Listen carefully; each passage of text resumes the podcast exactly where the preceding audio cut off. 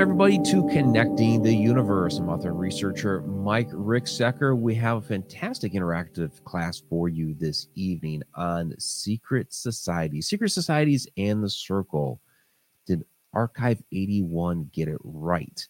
And so, what that reference is is, in, is to the new Netflix show Archive 81. It's based off of a podcast, and I have not uh, listened to the podcast at all, but the show was absolutely fantastic. Now, I'm not going to give you know a lot of spoilers or anything like that here about the show.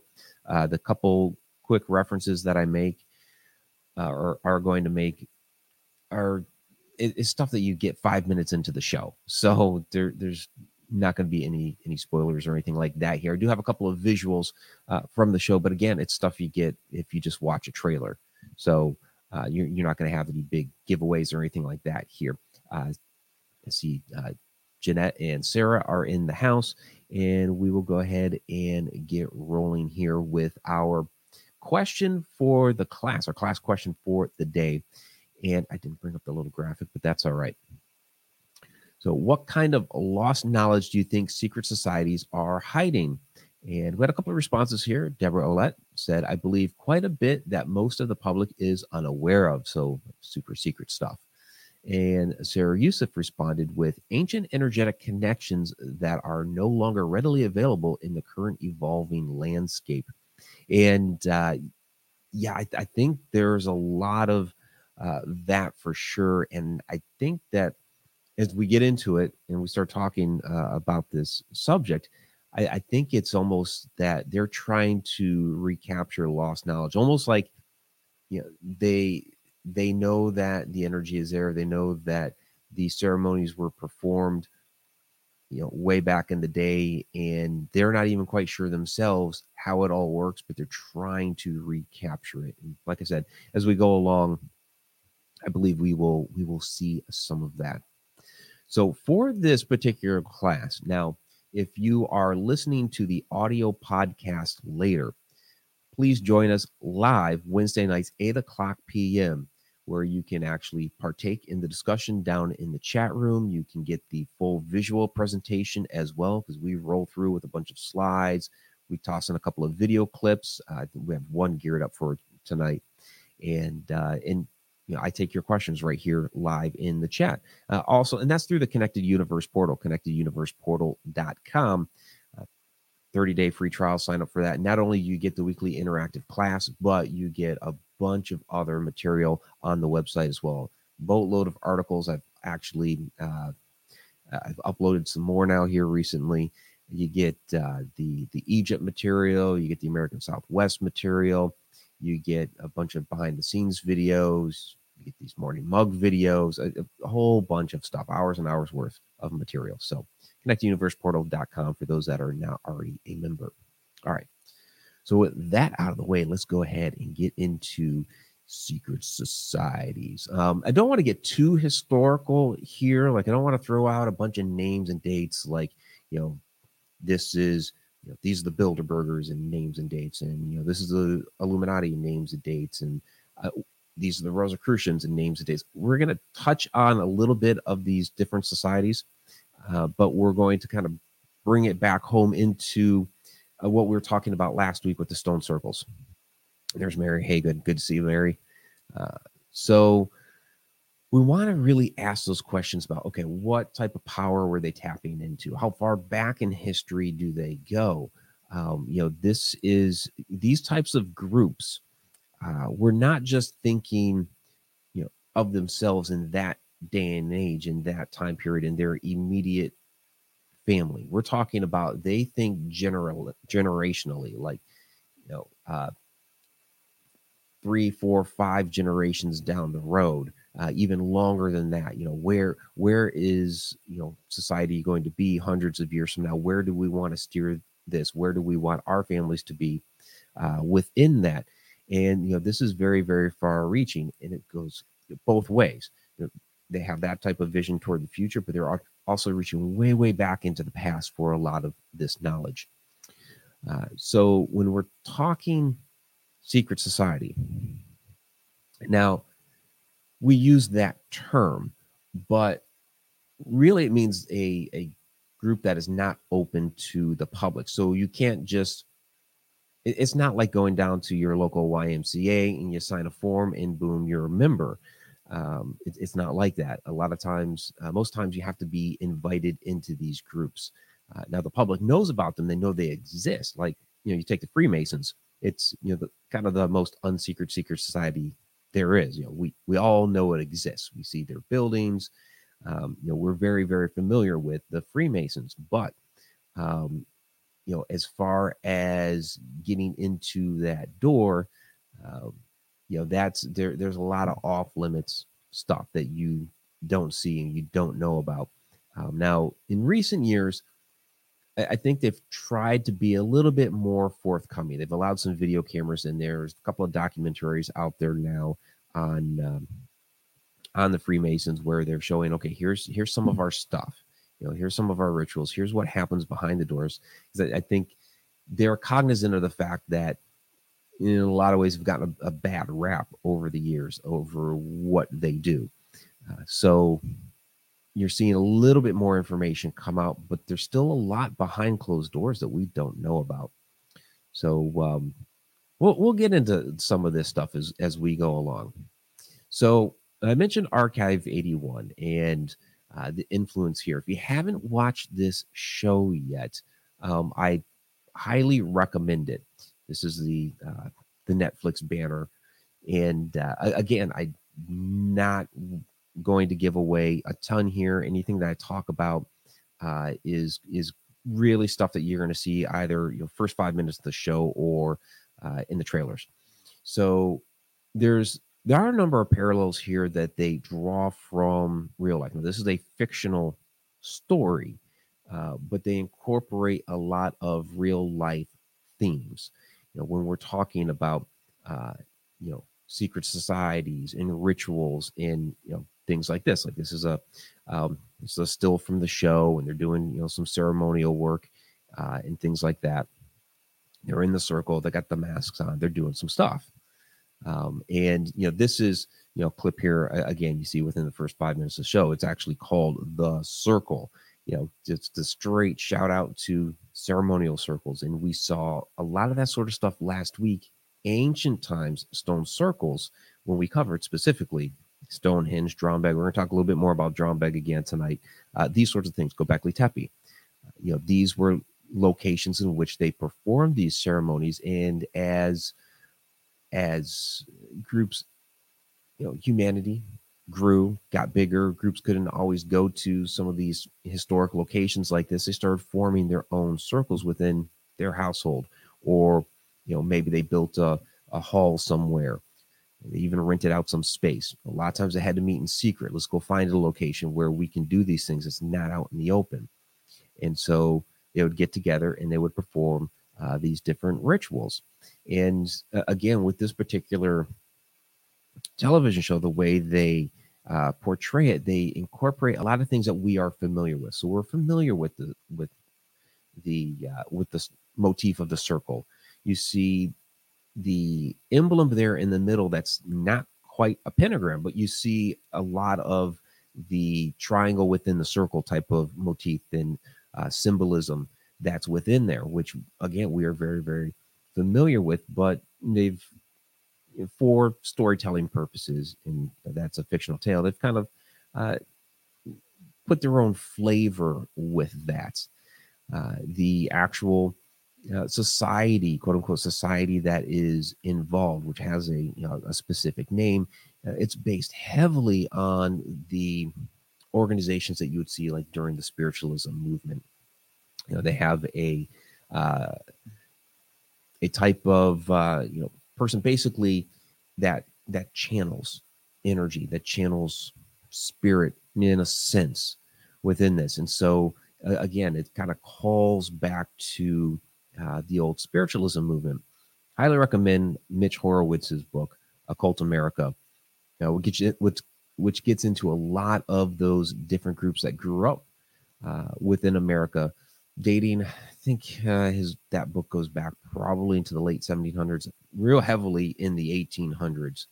Uh, you know, through like the burned out district and uh, which is in New York, uh, Massachusetts, some stuff here in Ohio. So he hits it's a lot of East Coast stuff, but he, you know it spreads across the country, and so you know we see that kind of develop as you go throughout his book. Again, I highly recommend it.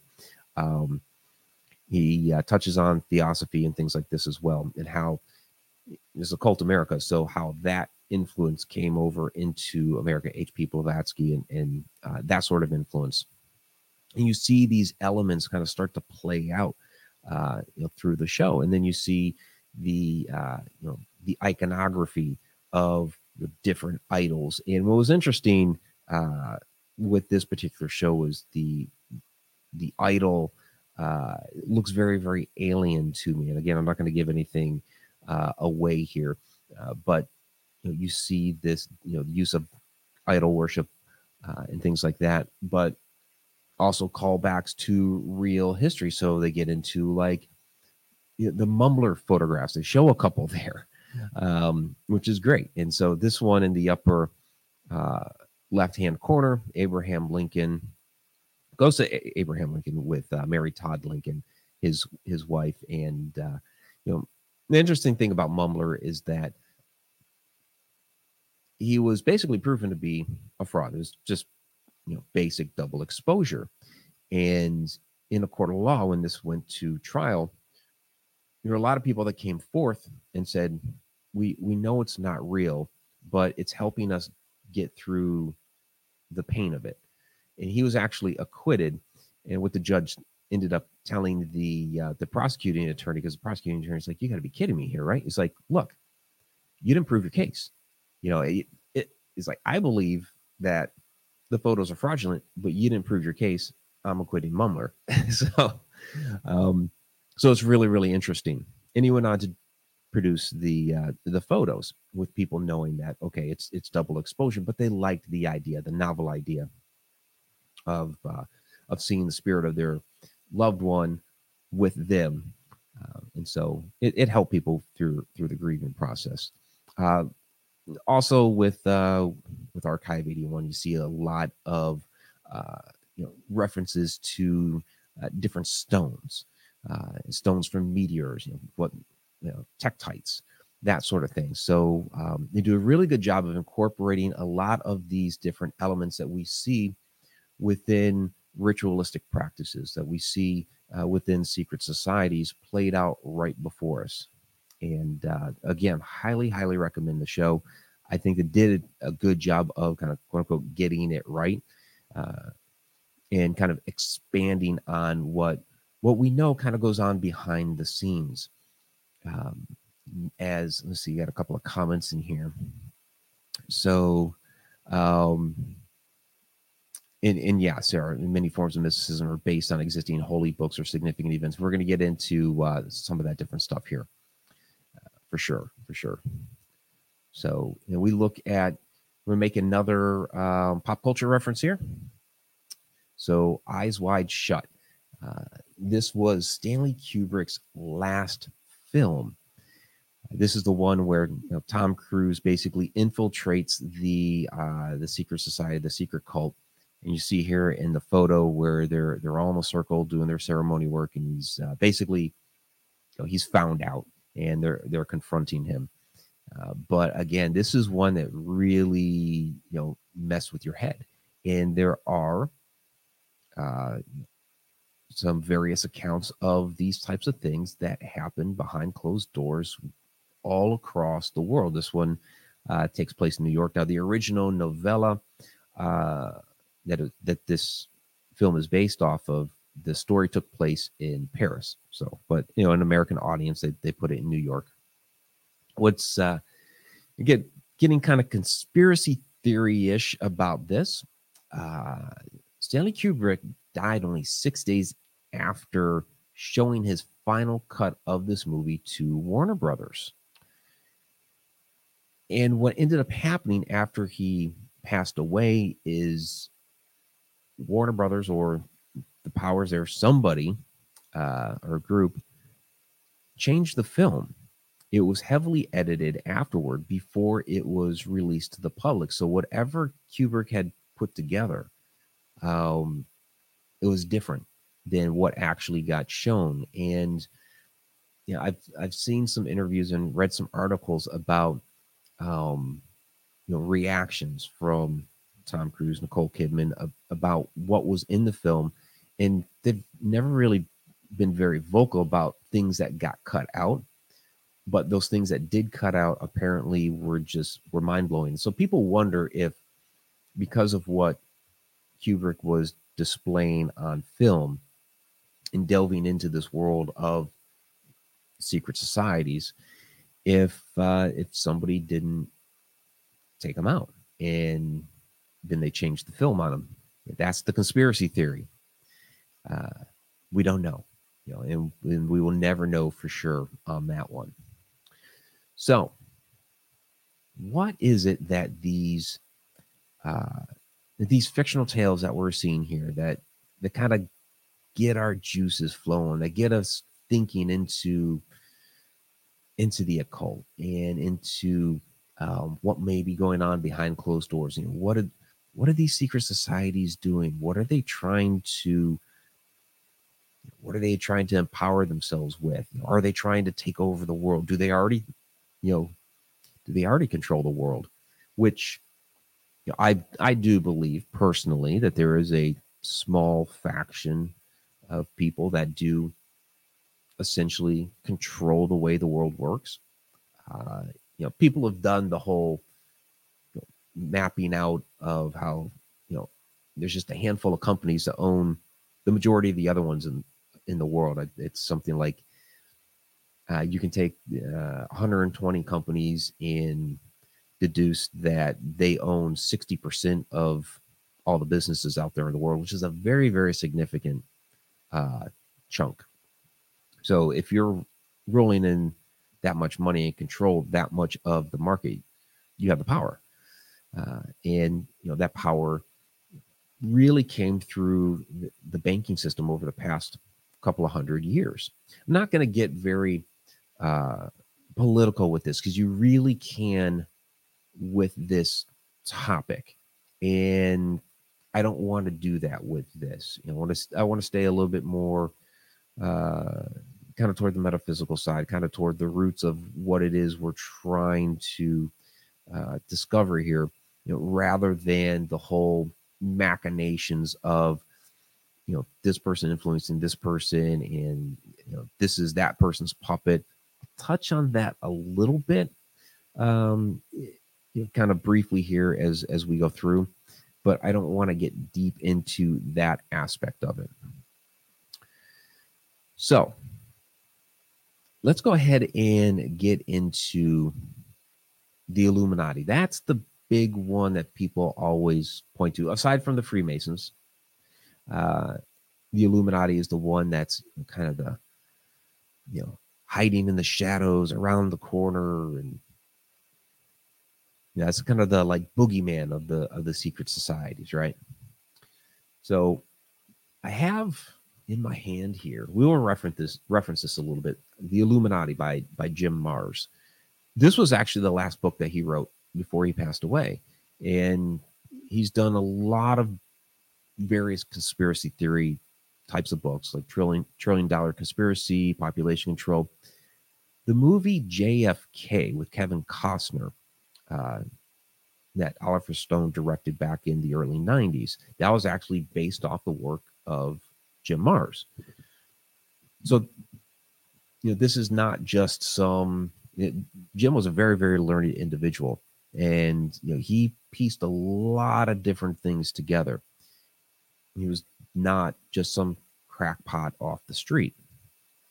Like I said, you know, his his work became a massive, major movie that people are very, very familiar with. So we'll reference his work a little bit here as we go along. Uh, and so, okay, what exactly is the Illuminati? We hear that you know term all the time. It was um, uh, Dan Brown used that in Angels and Demons, where uh, you know kind of dredged up the old boogeyman to you know scare people into. I won't get into the plot of that movie, but uh, or well, book is where it started. Uh, so I won't get into all of that, but when we think of Illuminati, it brings up all these fears and you know that whole you know organization hiding in the shadows sort of things. So where did this thing all begin? What what is this all about? So it really started with Adam Weishaupt or Weishaupt. Uh, it was the Bavarian Order of the Illuminati.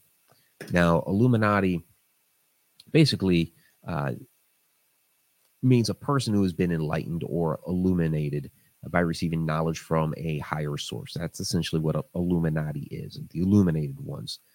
Really easy to remember when this organization was formed. It was formed in 1776, so the you know anniversary of our Declaration of Independence. Uh, every Fourth of July that we celebrate. So really, really easy to remember the year that it was formed. Uh, Adam Weishaupt was a Jesuit trained academic. He was a professor of canon law at the University of Ingolstadt. So this is in Germany, or what ended up becoming Germany. Back then, it was kind of like a, a bunch of um, you know, little duchies and small city states and all that, and they would have, you know, kind of a, a kind of like a king type figure that would oversee all that but it wasn't Germany yet. So Weishaupt, he was influenced by Gnosticism and esoteric knowledge of the ancient Persians and Egyptians. So he had a lot of influence there of very ancient lost knowledge, and he wanted uh, he wanted to learn more about these things. He wanted to illuminate others with this sort of knowledge. Now, some say he didn't actually invent the Illuminati, but revived it, that it had its origins in the Knights Templar, Greek and Gnostic initiatory cults. Uh, of course, ancient Egypt, like we talked about, Atlantis, and even the Anunnaki. So he was going way back, like ancient Sumer, for a lot of this type of knowledge. Things that we've been talking about here, you know, in, in the Connected Universe class. You know, we're talking about stone circles and uh, you know what they were what they were doing with those last week. And of course, we've covered a lot of these. We've done a lot of different things with Egypt here. And so he was trying to infuse that knowledge into existing groups. So he formed the Illuminati, but he also became initiated in Freemasonry like the following year. And what he did is, as he became a part of these Mason groups, these Masonic groups, he would start infusing his ideas of illuminism into the different Masonic groups. And so as he started kind of recruiting more people, the, the organization only started with five people, just him and four others. And uh, uh, the one individual we don't even have a full name for. so, uh, so very, very small group. But they, over uh, the next several years, they grew to about 3,000. So they grew rather large uh, in a short period of time. And as they kind of um, influence these different Masonic groups, the powers that be started getting very wary of this. You know, entire Masonic groups suddenly, you know, were start were turning toward Illuminism rather than their uh, their customary uh, Masonic teachings. So things started to change, and this started to concern people. So, uh, yeah, at one point, uh, by by 1779, the Illuminati had gained complete control over Munich's Masonic Lodge, and this is kind of where things started to become very, very concerning uh, for you know, other Freemasons and you know, like Grand Masters and things like this. So, what really kind of did the Illuminati in because they ended up disbanding. Uh, they were they were basically stomped out uh, they were no longer able to to practice, but they already started developing fractures within the group, uh, and so they started to split. And there was also this warning off of the Illuminati by other groups. So, like the Rosicrucians actually came out against the Illuminati. So the Illuminati are infecting the Freemasons, and the Rosicrucians come out and say, "Hey, you know, we, we want to worry you about these Illuminati guys. so kind of interesting how other groups are coming into play here. But it was one of those where they all kind of stemmed from the same background. You know, they had, you know, Rosicrucians are really kind of a leftover from the Knights Templar. Well, so were the Freemasons. They were kind of a leftover of the Knights Templar. When the Knights Templar were stamped out um, and they had to disband because they were being hunted down, Black Friday, or uh, I'm sorry, Friday the 13th, uh, you know, that you know, they disbanded into these other groups and they they still practice in secret. And then over the years, each of those little groups started building their own customs. So even though they were all the Knights Templar originally, they they ended up with their different following. Well, here comes these Illuminists, these Illuminati guys, who had even a little bit of more of a different message. They were instilling other ideas that they didn't necessarily want uh, put into the group. In fact, they said uh, this is from their their Rosicrucians pamphlet, 1783. The pamphlet was called uh, "The Illuminati Unmasked," uh, and it advised the order, uh, which advised the order. I, I, my show notes. Wow, I typed that up wrong. But basically, uh, that the Illuminati. Okay, the Illuminati was using Freemasonry to undermine the Christian faith and advance a secular philosophy. So it was kind of one of those where, um, you know, these guys are too too creative with their ideas.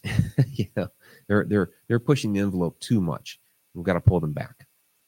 So, uh, German philosopher Immanuel Kant, uh, during this period in time, this is in 1784, he published an essay titled "What Is Enlightenment," and you could you could find that essay online, read the whole thing. But he summed it up by basically citing the era's philosophical model: "Dare to know, have courage to use your own reason," which is basically what the Illuminati was was trying to do. It was trying to open people's minds, illuminate them, right? So that's kind of our history lesson on the Illuminati today. Uh, a couple more things I do want to touch on with this. Let me get to your uh, comments here real quick. Um, see, Sarah, esoteric knowledge seems to imply a sense of power. It creates a form of classification system which people know and those who do not. Um, yeah, and that's kind of one of those one of those things when it comes to secret knowledge that uh, there are you know we are practicing these things in secret. We have the knowledge. If we have the knowledge we have the power. Knowledge is power that sort of thing. And we don't want these other people to have it. Some people some people aren't going to go down that road anyway. Some people are just caught up in their own lives. They're not concerned with it at all. They don't even want to know. Uh, but there's definitely this separation of power here where we know these things and we're going to keep it away from you uh, which is one of the reasons why people want to know what the secret societies know because they know that there's that separation there that this whatever knowledge it is that they have is the reason why there's this increased power over them or at least the perceived uh perceived power. But we will see here in just a second how there is really a power there and um there, there's really no denying it. So, all right, we're going to get into the Rothschilds here real quick. So, uh, Rothschild is supposed to, of course, have connections to the Illuminati, and started with May, uh, Mayer Bauer, who ended up changing his name to, to Rothschild. He originally was studying to become a rabbi he's the gentleman there that's kind of bowing a little bit. Um, the, I guess the civilian in the in the painting here. He was originally studying to become a rabbi until his parents passed away. When his parents passed away, he had to leave school and became an apprentice at a banking house. And I remember we mentioned banking earlier. Over the last couple of years, couple, couple hundred years, banking is where you know the powers really developed.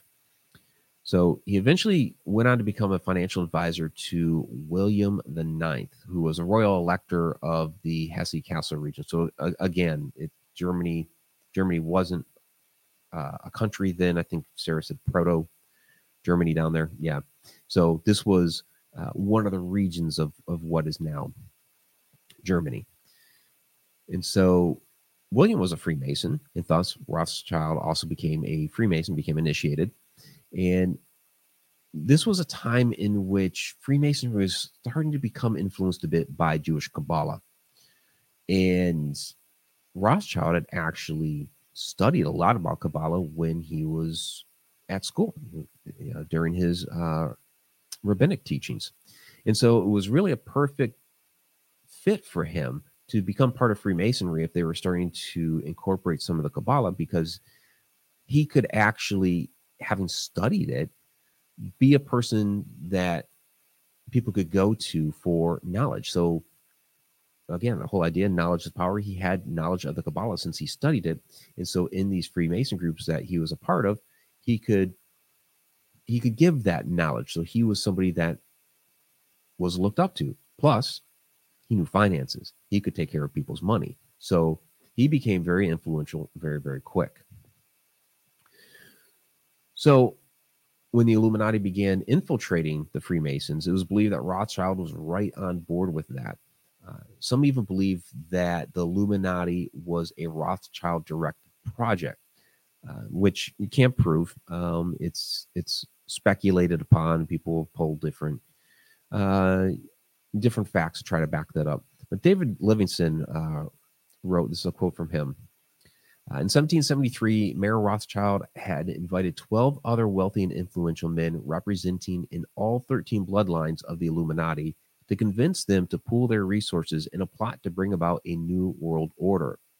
Thus was Adam Weishaupt commissioned to establish the Illuminati. So, again, we'll never know for sure, but there there is a large group of people that believe that uh, Rothschild had basically commissioned the Illuminati. I don't know if that's necessarily true because um, Rothschild was very, very successful in essentially everything he did. So if he was, if he had commissioned the Illuminati to be formed uh, in order to influence all these different groups, then why did it ultimately end up failing? Now, different principles of Illuminism are certainly within uh, the different secret, si- secret societies today. So when the Illuminati was essentially uh, essentially they, they were abolished. you you had the fraction of the group, and then they were essentially abolished. I can't remember off the top of my head the different laws and statutes that were put into place uh, to, to stop their influence. But you still had 3,000 people that believed in their teachings, in their followings, and they were still involved in these different Masonic groups. So the ideas and the principles were still there within the groups being handed down, being passed down. But to say that uh, that Rothschild actually organized this to happen, I don't necessarily believe that. Did he believe in Illuminism and follow along with some of those principles? Sure, I could certainly see that. Um, but I don't think that he orchestrated the Illuminati's formation. But again, very, very influential person. And when you start following the money, uh, you can actually follow the money to uh, to John D. Rockefeller. Uh, now, of course, he's one of those that, that always gets pointed out as a uh, you know, whether he's Illuminati or uh, you know, the Masonic ties, things like that. But um, let me just put it this way: uh, a, a, significant portion of, of Rothschild fortune, before we get to Rockefeller, was embezzled from his client. I, I mentioned William the Ninth a moment ago, uh, who basically ran that region of Germany, and he had hired Rothschild to be his financial advisor. Rothschild was embezzling money from him. And during the American Revolution, he managed the transactions between England and William IX for the Hessian soldiers that came into America to fight against the the American rebels. So in a sense, you could say the American Revolution by proxy helped to finance and build up the Rothschild banking empire because he was skimming off the top of those transactions of Hessian soldiers going over to fight for the English in America. Kind of scary to think about. Uh, years down the road in America, or hitting John D. Rockefeller, we'll be done with the history lesson here in just a moment. Uh, a good portion of uh, of Rockefeller's money came from a loan at the Bank of Cleveland. So when he wanted to invest in the oil industry, he went to the Bank of Cleveland in the this is mid 1880s or mid 1800s. I'm sorry, uh, in the mid 1800s, and this was a Rothschild owned bank. Rockefeller, of course, used that money to make it huge in the oil industry and became our first millionaire. So, our first millionaire in our country through the oil industry was you know, essentially Rothschild money, which, which came from the American Revolution on the other side. so, you see all these different intricate ties and um, that go you know far back into history and it's almost like a, a shell game. Um, it goes from here, you know, okay, it goes to Germany to uh, America, came from Egypt, but it's all staying within the same little group, and so that's where people start, you know, going down the whole, uh, you know, conspiracy theory hole and uh, and drawing those correlations because you can actually draw historic ties from one person to another, or you know, you follow the money like that. It's it's really it's really fascinating and kind of scary to think about at times too.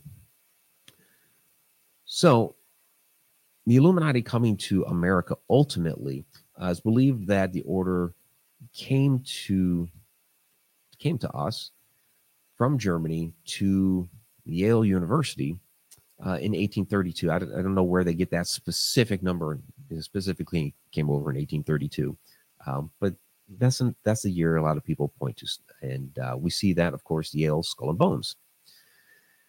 And you know, here, you know, we've had several different presidents as a part of this very secretive society that's on the Yale campus. They even have their own temple there, windowless temple, um, and people always want to know what goes on behind the doors. Now, there's the old legend of Prescott Bush, which would be um, the father of uh, George H.W. Bush, are the first Bush president, and uh, of course, grandfather to the second Bush, uh, George W. Bush.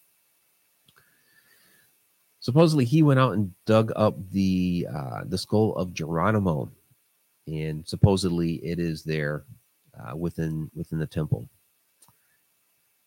Nobody's digging up Geronimo's grave to make sure I have a photo of the grave somewhere because we we did that when we were in Oklahoma, um, but I wasn't able to find it for for this class.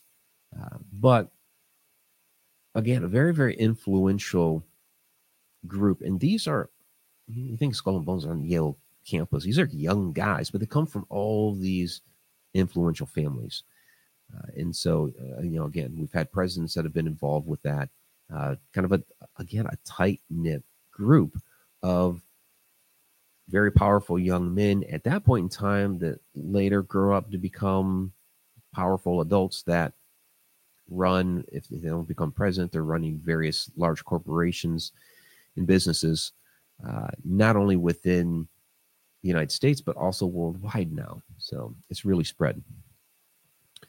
So um and uh anne is loving the photos. Well thank you very much anne and uh, Mary is saying, I think the power struggle has been here since the beginning of time. Yeah, we're gonna we're gonna go back into time. I know we've been doing like the history lesson of uh, like Illuminati, starting in Germany, coming to America. We're gonna get into some even older stuff here. Let's take a step back a little bit. So, you know, we talked a little bit about um, different ceremonies, and I want to give you kind of a, a glimpse. We're gonna get into uh, ancient circle ceremonies here in just a moment.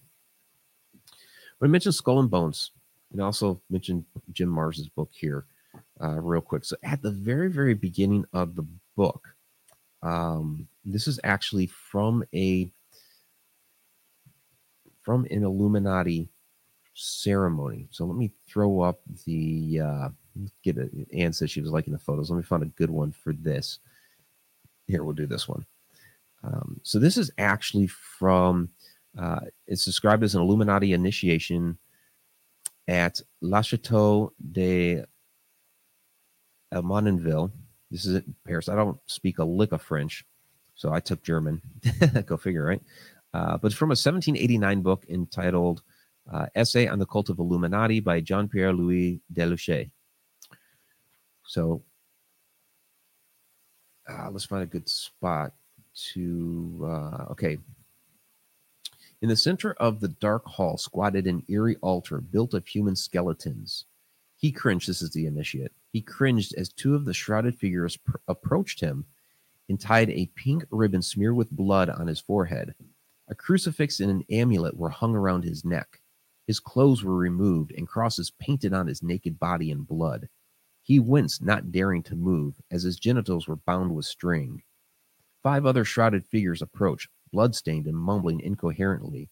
They threw themselves down in supplication, as if in prayer. There was sudden light as a funeral pyre was lit. He watched wide eyed as his clothing was tossed into its fire. As the pyre blazed higher, a large form seemed to rise from the flames. The booming voice of a priestly initiator spoke out, low but distinctly with great authority. The initiate could not determine its source, but found himself repeating the words of the oath. I'm not going to read the oath here because uh, it goes on a bit. So it says the oath. And then uh, next, a seven branched candre- candelabrum bearing seven black candles was set before the candidate, along with a bowl containing human blood. The candidate washed himself in the blood and even drank a quantity of it. The string around his genitals was removed, and he was placed in a bath to undergo complete ablu- ablution, after which he was served a meal of root vegetables.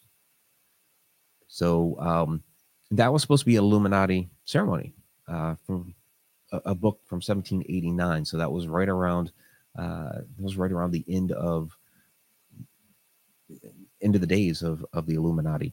So kind of very very graphic stuff as to what they they did in their ceremonies. Let's take a look at um, some other ceremonies here that not going to be as graphic. uh, we're going to go to Drombeg Stone Circle. Now, we covered this uh, last week in our Stone Circle class. Of course, we've been talking about Drombeg off and on here a bit anyway because of the uh, Ireland tour coming up here in July. Uh, still a couple tickets left uh, for anybody that's interested. Ancient Mysteries of Ireland with Mike Ricksecker. So grab a couple more tickets for that tour. But all right, Drombeg Stone Circle. Yeah, we, we did cover this. But um, I grabbed a quote here from this is druidry.org uh, talking about their basically ceremonies of druids. They try to uh, adhere to the old druid customs, much of which has been lost to time. But Drombeg is a location in which is universally been dubbed a location in which druid rituals were performed there because they have found that archaeological evidence. So this is from druidry.org. Uh, our inspiration for ritual comes from the natural world and the old myths and stories. We make our rituals outdoors in nature as much as we can. We come together in circles rather than in rows to affirm our unity and equality. The circle in which we stand or sit symbolizes the whole world, and as a group of people, we symbolize all of humanity, standing as one people on one earth. So, um, I mean, definitely not as graphic as all the Illuminati stuff. Uh, this this sounds a uh, you know quite a bit more. Hey, we're grounding with ourselves with the earth. We're becoming one uh, you know, with with the earth.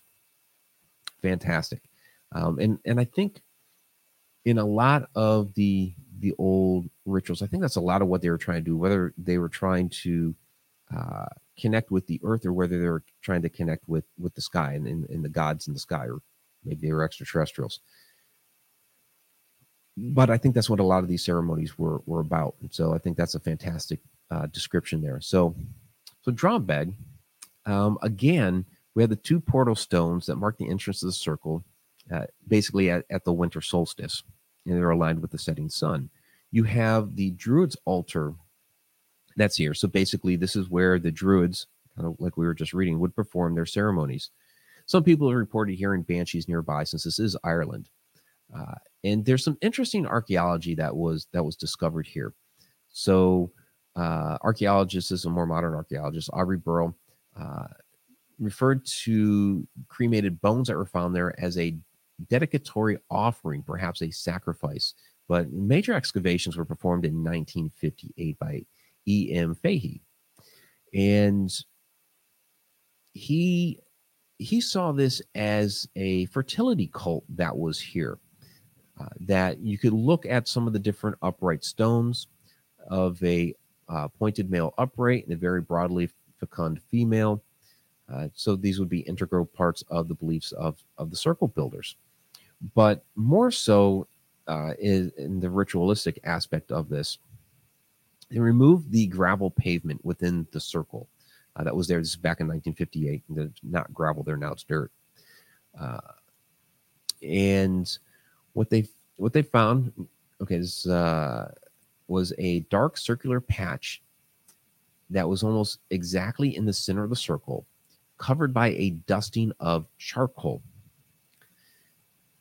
When the materials in that area were examined, they were found to contain bits of cremated human bone. At the edge of the deposit, they found standing on edge large, large potsherds, which they determined were from an already broken vessel. They were used for the placement of the burial deposit. Inside were other small pieces of pottery, burnt pebbles, all mixed together with cremated bone, charcoal, and soil.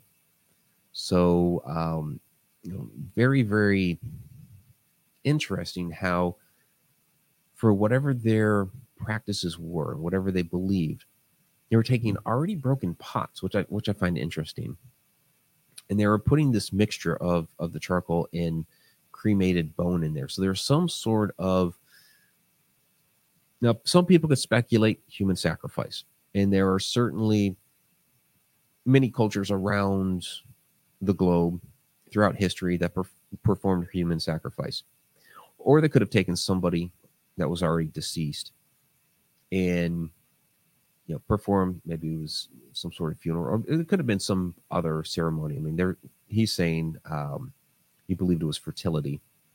Um, but again it's one of those we don't know exactly for sure. We just know that there were certainly uh, rituals being performed there in the circle for some higher purpose and some power uh, whether it was fertility or or something else well we can trace all of this back to you know, we mentioned earlier um, Adam Weishaupt trying to you know, he was into a lot of the ancient Persian culture.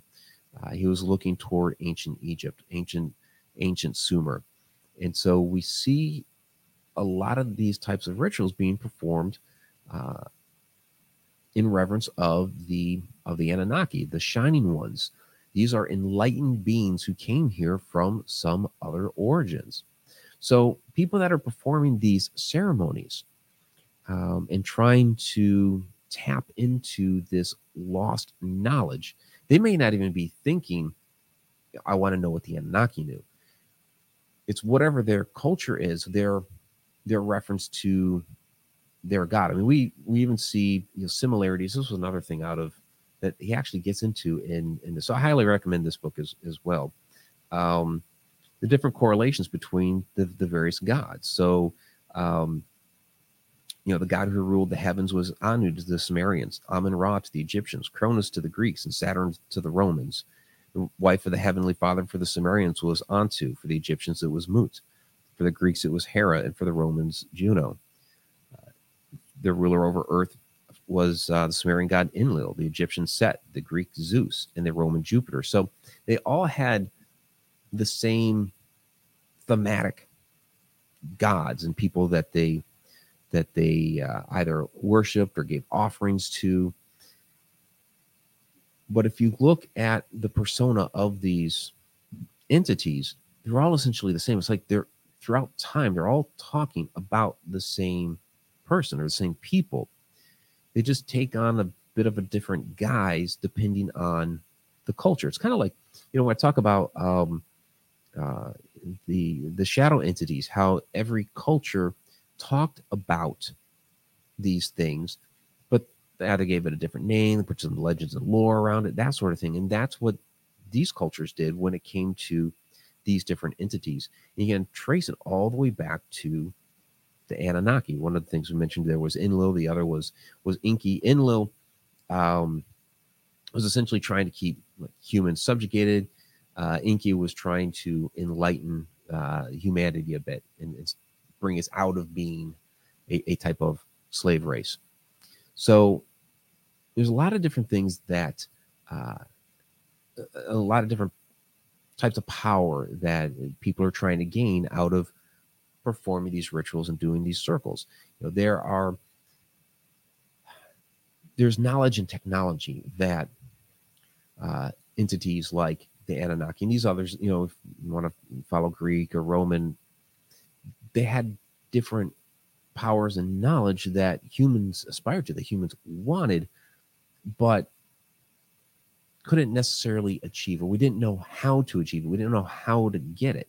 And if we're talking specifically Anunnaki, when they disappeared, because they're no longer here on Earth right now, unless they're in disguise. And some and some people believe when it comes to you know the the Illuminati and things like this. Some people believe that uh, some of these people are uh, descended from them. They actually still have Anunnaki blood through them. That they might be you know a sort of uh, hybrid.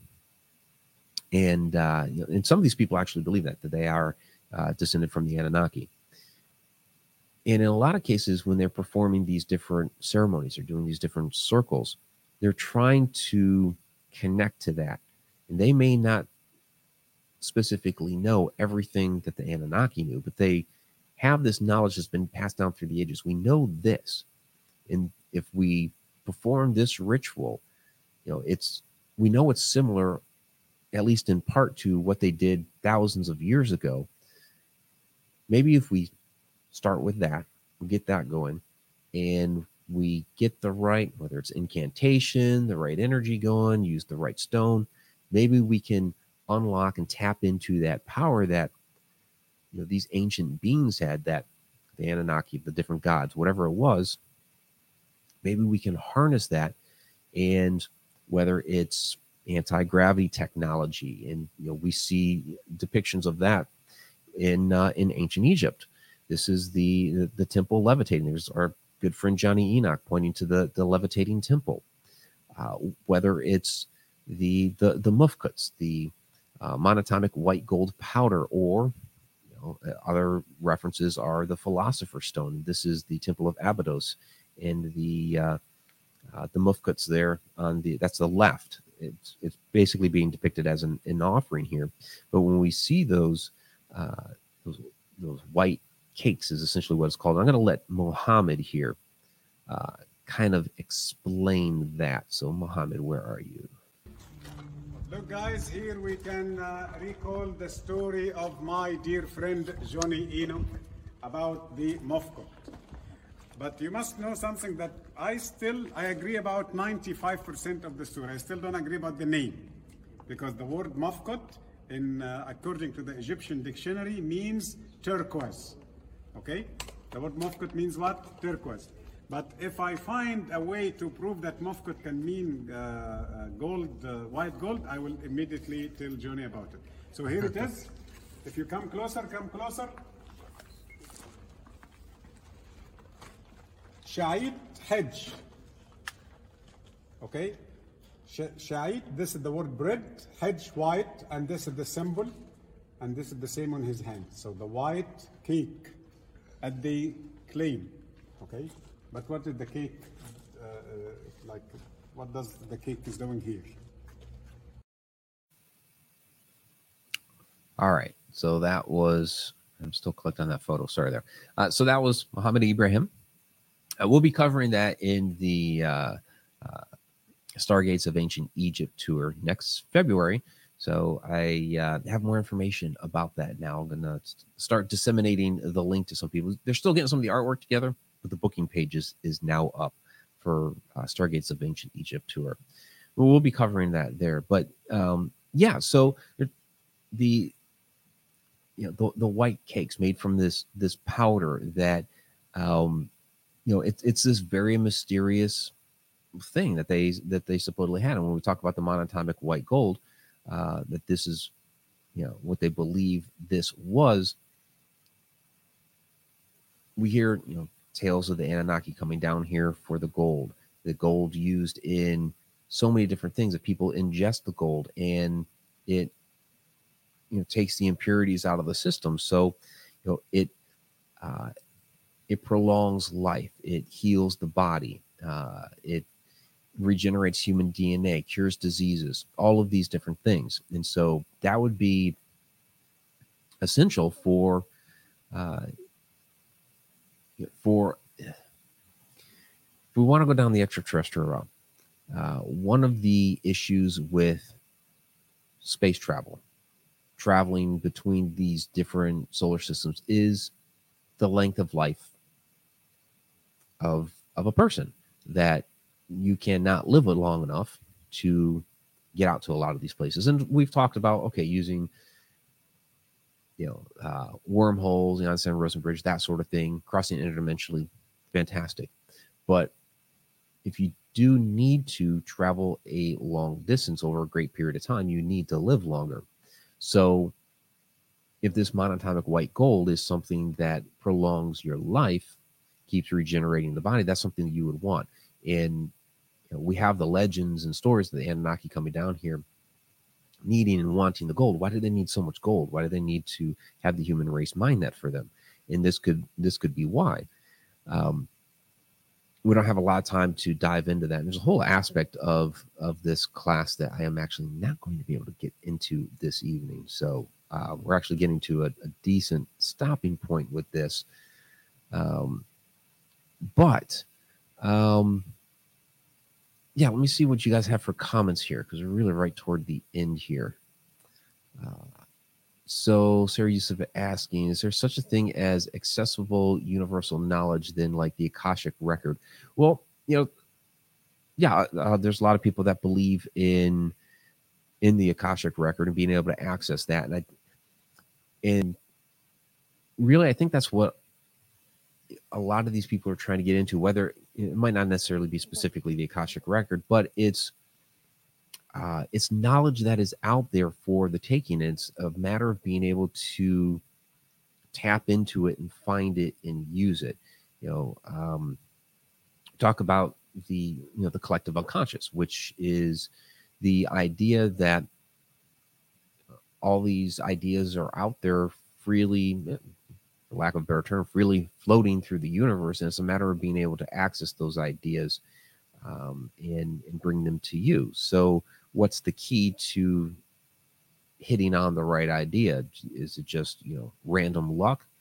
I think what a lot of these ceremonies is, you know, when we're talking enlightenment, is to be able to access the the right knowledge.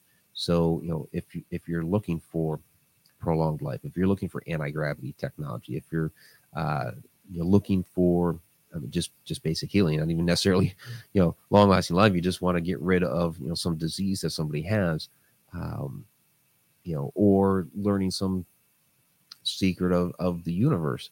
You know, it would be a matter of tuning into the right frequency to get on that wavelength to access the right channel and pull that piece of information down. So that that sort of thing. Um, so okay, Anne was asking which books. So I was reading from this is uh, the Illuminati by by Jim Marrs. So I had recommended two books uh, this evening with this The Illuminati uh, by Jim Marrs. The other was uh, Occult America by Mitch Horowitz. So, um, and Jeanette asked, uh, is that all true what they did in their ceremony? So, you know, we're going off of an old French text from 240 years ago it's hard to know i mean this it's those descriptions that we base a lot of our when when we're showing the photos of eyes wide shut you know that's where we're pulling descriptions to show that on in a movie from. Uh, so we weren't there, you know, so we don't know for sure if it happened or not. But those are the stories that have been passed down the time. Now, when he wrote that in 1789, that was right there at the time of the Illuminati. So, uh, could he have been embellishing it? It's always possible. I mean, I can get on the internet right now and on a blog post write whatever in the world I want and post it, and then be up to the reader to believe it or not. Um, so, sure, that thing could have happened. I mean, it it could have been a propaganda piece against the Illuminati at the time, and we saw where the Rosicrucians were coming out and speaking against the Illuminati. So, it could have been a propaganda piece against them. We don't know. Uh, not for sure. And there's Tom McNicholas. Good to see you, Tom. Uh, and then uh, Sarah Yusuf. Yes, you could consider the connected universe, uh, in the connected universe portal, a not so secret society. Yeah, that idea that right there. Uh, you know, the, the definition of a secret society. The secret society is basically uh, a group that is you know, not not publicly accessible. You might know about it, but um, well, I, I don't know because you could. I gave the example of, of the YMCA earlier. You know, YMCA is not a secret society. You can go down as a person from the public and go and sign up and be in the YMCA. Somebody could go out to connecteduniverseportal.com, sign up, and they'll become a part of the Connected Universe portal. But there's still that kind of doorway, I guess. So it's sort of, sort of. Um, you know, it's it's funny because Nicole um, said something very similar some some months ago, where she was like, "Yeah, the the connected universe could could be your your secret society," and it's like, yeah, you know, I don't, I don't necessarily know if I want to, because there's such a um, a bad connotation about it, you know. Um, you know, when, when it comes to those quote unquote secret societies. But I mean, we are, you know, passing on knowledge here. We are sharing uh, in things here. And even though I'm the one sitting here at the microphone in front of me rambling and uh, and sharing what what I've discovered, you guys have a lot of you know great information that you share down there in the chat as well. Uh, you ask some great questions, you know, very some very thought provoking things, and um, yeah, sometimes you know you'll have some comments that are like, oh, oh, that's interesting. I didn't know that, or I didn't think about that. So um, so it's a sharing of knowledge. We're we're illuminating each other. So all right, everybody. That is that is it for this evening. The, the last bit I'm gonna have to save for another time. It actually got into a uh, a personal story from my family concerning uh, Freemasonry and whether or not dabbling in this sort of stuff does it have repercussions later on. Um, well, we'll have to say that for another time. All right, everybody. Have a great night. Till next time. You guys have a great week.